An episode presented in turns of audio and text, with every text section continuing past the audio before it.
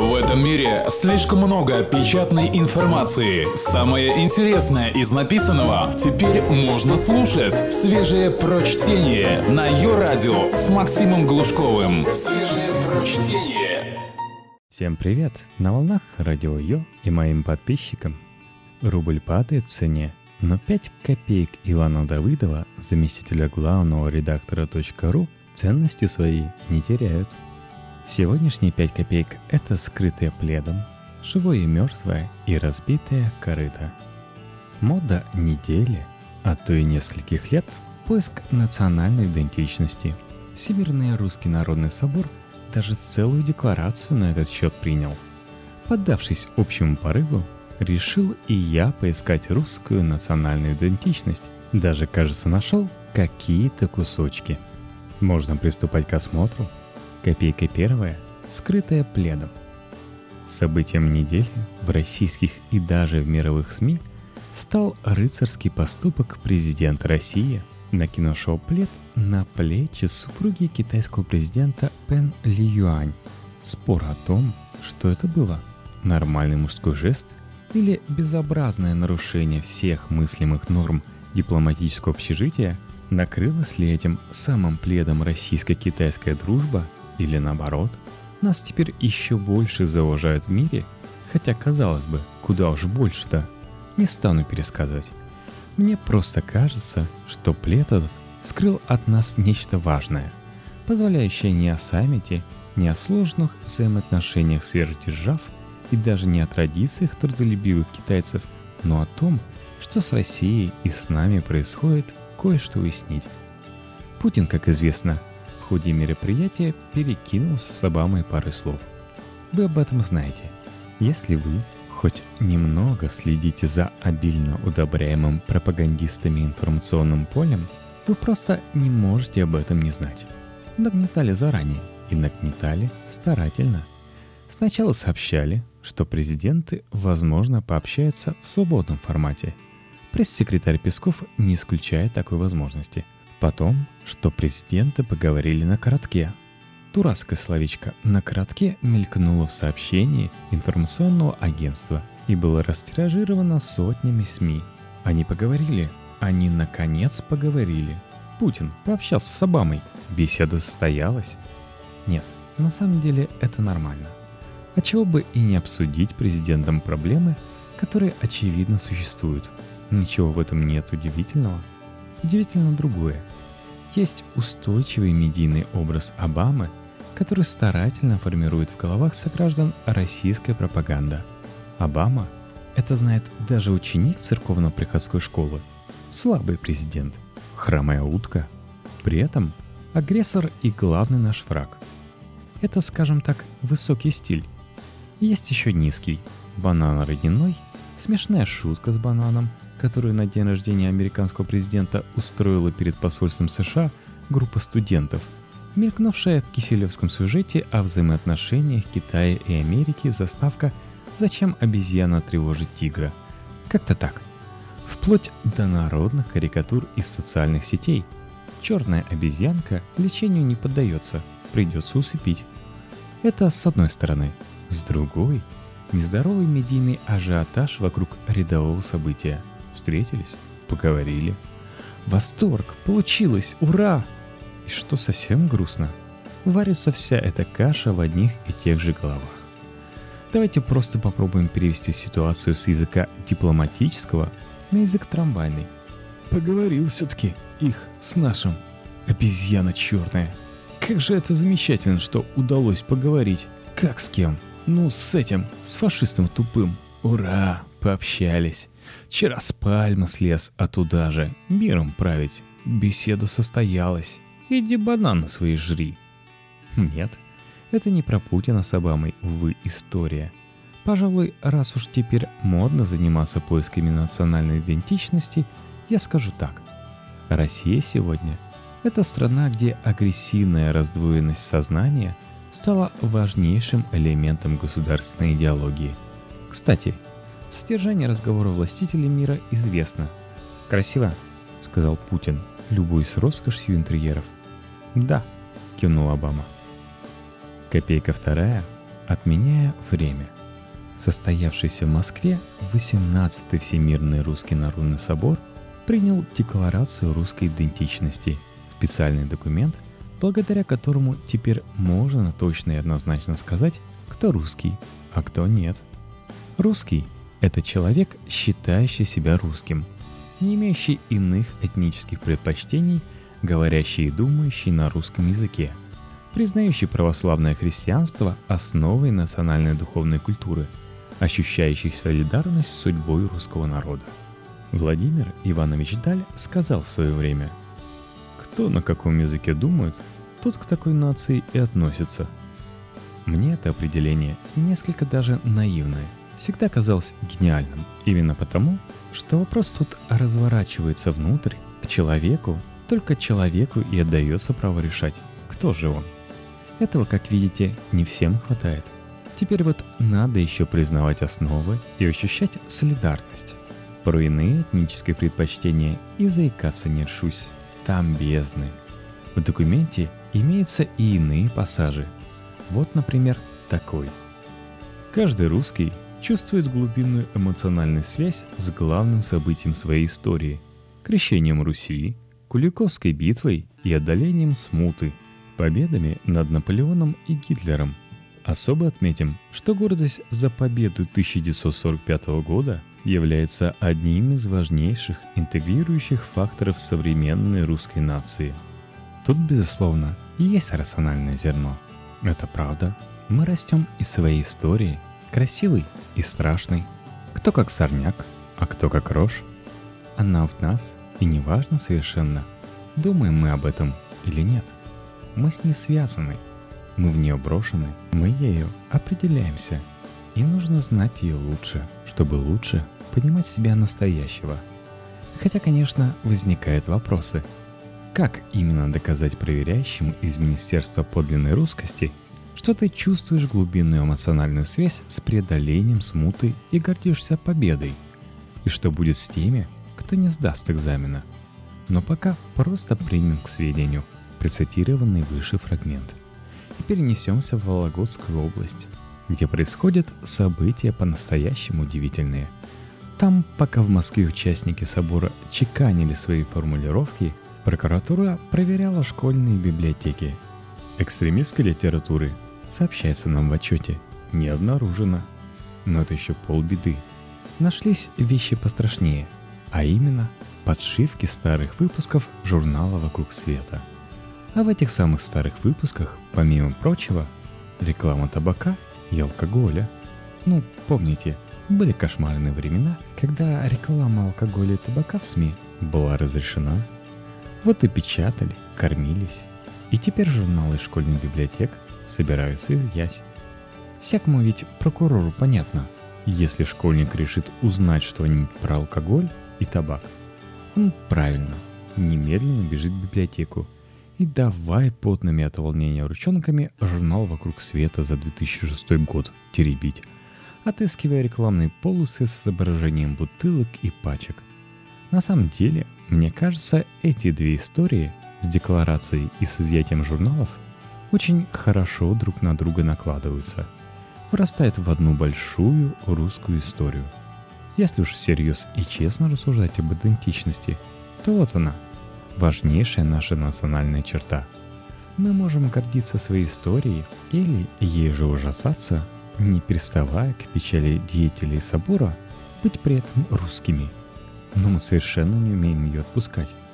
Мы живем не во времени, а в дурной какой-то вечности, где вообще ничто и никогда не кончается. Только свежее прочтение на Йо-Радио. Исторические события для нас актуальны всегда. Они не проходят что-то нас изменив. Они длятся. Мы не победили Гитлера. Он жив. Включите телевизор и убедитесь. Он жив. Мы продолжаем с ним биться. И в битве с вымышленным Гитлером снова есть невымышленные жертвы. Война идет, и революция идет. И Сталин жив, и Петр, и грозный царь Иоанн, и Рюрик, и Гостомысл был бы жив – если бы люди из телевизора знали, кто это. А уж насколько живы Ки, Щек, Хариф и сестрица их лыбить, даже задумался страшно. Для нас не так важно будущее себе построить, как прошлое поменять. Забыв про сегодня, не думая завтра, драться за вчера. Выносить из библиотек журналы, меняя то есть свежим законом давно прошедшее время, когда журналы эти были выпущены. Спорить, за кого был бы Пушкин в Донецкой войне, или Святослав, или Тахтамыш. А что? Интересный вопрос. Слово за слово, глядишь, уже и голову кому-то проломили. Чертовски увлекательный процесс. Надо ли удивляться, что никакого будущего при этом не получается? Копейка третья. Живое и мертвое. Люди, особенно глупые, уж поверьте, это я по себе знаю. Часто говорят больше, чем хотели бы.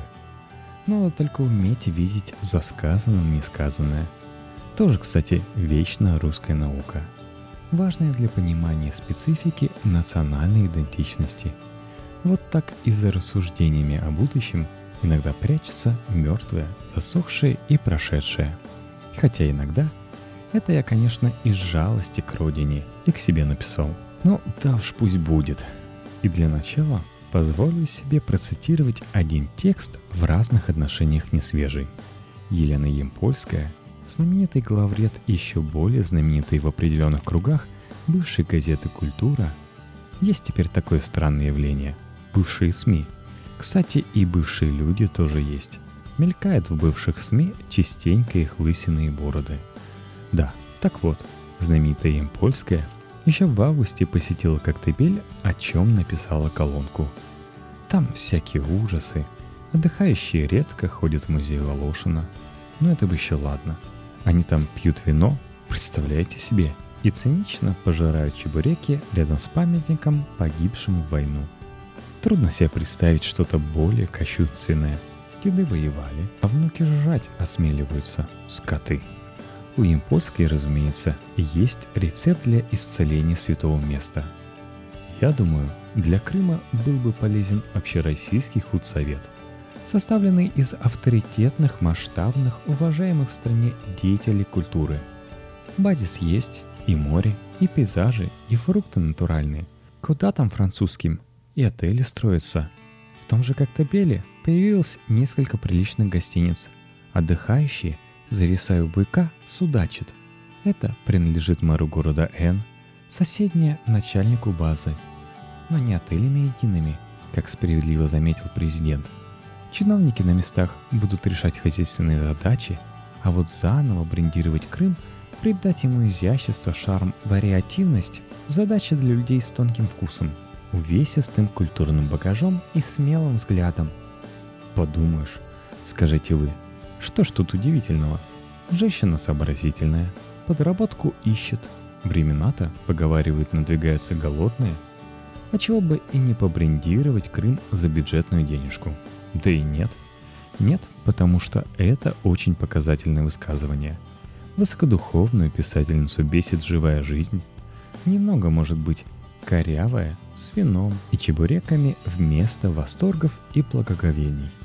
Ей нужен мертвый порядок, который в идеале она же и будет наводить. Чтобы строем и с песней, с патриотической, разумеется, песней. В музей по свистку и в море по свистку. А теперь Текст в некотором смысле свежий, то есть опубликован на днях. Текст патриотического писателя Егора Дураломова в бывшей газете, которая теперь, кажется, называется «Известие национального скотинивания». Кстати, посвященный как раз декларации русской идентичности. Впрочем, нас не текст интересует. Там привычное бессодержательное бульканье, а редакционный анонс. Публицист Егор Дураломов о необходимости укрепления русской идентичности в связи с выступлением патриарха. Словами обмануть не штука, а вот слова не обманешь. Русский. Крепи идентичность по заветам патриарха. Пятилетку в четыре года. Смелее разоблачай сомнительные этнические предпочтения национал-предателей. Решение собора в жизнь. И вместо легкого сегодня одно черное непробиваемое вчера – и никакого, разумеется, завтра. Слово «завтра» вообще следует писать только в кавычках, потому что завтра – это официальное название печатного органа Валдайского клуба. Свежие прочтение. Максим Глушков. Ее радио. Копейка четвертая. Разбитая корыта. Бывает, знаете, такие новости, которые не про политику какую-нибудь там вовсе, не про мудрые решения руководства, не про происки Запада и не про победы на фронте борьбы с бездуховностью. А так, обычная вроде бы шелуха повседневности. Но прочтешь, и сразу в голове иллюзия победы над хаосом. И многие вещи сами собой на положенные места встают. И вроде бы что-то новое понимаешь о таких штуках, про которые в исходные несчастные новости не полслова. Сегодня у меня для вас такая есть. Вот она, совсем короткая. Ладья, найденная на дне Волхова, которую археологи первоначально датировали 15 веком, оказалась речным судном советской эпохи, сообщает Интерфакс. Жизнь, никаких специальных усилий не прилагая, умеет, однако, придумывать красивые притчи. Вы только представьте себе, вот стоят они все в рядок. Как там это у Великой Импольской? Авторитетные, масштабные, уважаемые в стране деятели. Кто усад, а кто нет. Кто лыс, а кто и вовсе женщина – за спиной красное сукно, портреты других масштабных и уважаемых. А может, их же портреты. Стоят и бормочет безостановочное.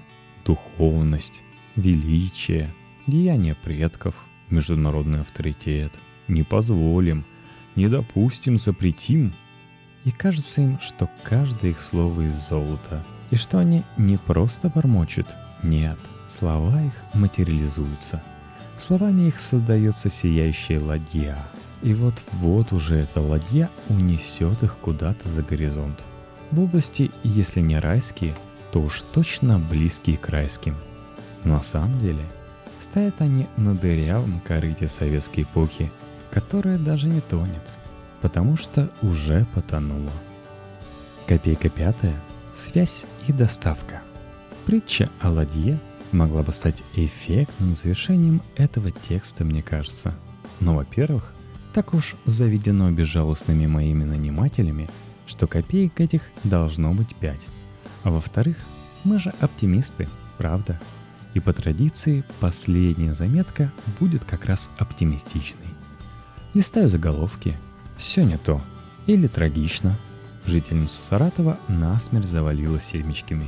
Или вовсе кошмарно – и к тому же отчаянно отдает пропаганды вещей, но не запретных. Надежда Бабкина станет почетным кадетом или просто печально. Кошка никогда не будет лучшим другом человека. Это, между прочим, российская газета, печатный орган правительства РФ зачем-то сообщает. Но мы, разумеется, поспорим. Вот она, искомая оптимистичная новость из Республики Коми. Задержана кошка – которая пронесла на себе в колонию два телефона для своего хозяина. Они уже и кошек винтят. Совсем упадет духом какой-нибудь недальновидный пессимист. Но это как с пресловутым стаканом, который пусто ли полон наполовину. У меня, например, дома проживают три кота. Эти вздорные звери, наверное, никогда не станут лучшими друзьями человека. Свободное от поглощения пищи и сна время – они сосредоточенно разрушают скромную мою квартиру или дерутся друг с другом, или со мной. И часто меня спрашивают, зачем тебе столько? И сам я себе о том же частенько спрашиваю. А вот он ответ. Пометую о том, от чего зарекаться не следует. Тоже, кстати, важная для русской национальной идентичности штука. И созерцая не без печали происходящее вокруг, я теперь думаю, ну не знаю, как там все сложится у других, а из моих хоть один да прорвется. Не грустить мне, если что, без телефона. Разводите котов, вдруг пригодятся. Зима, поговаривают, близко, а они теплые.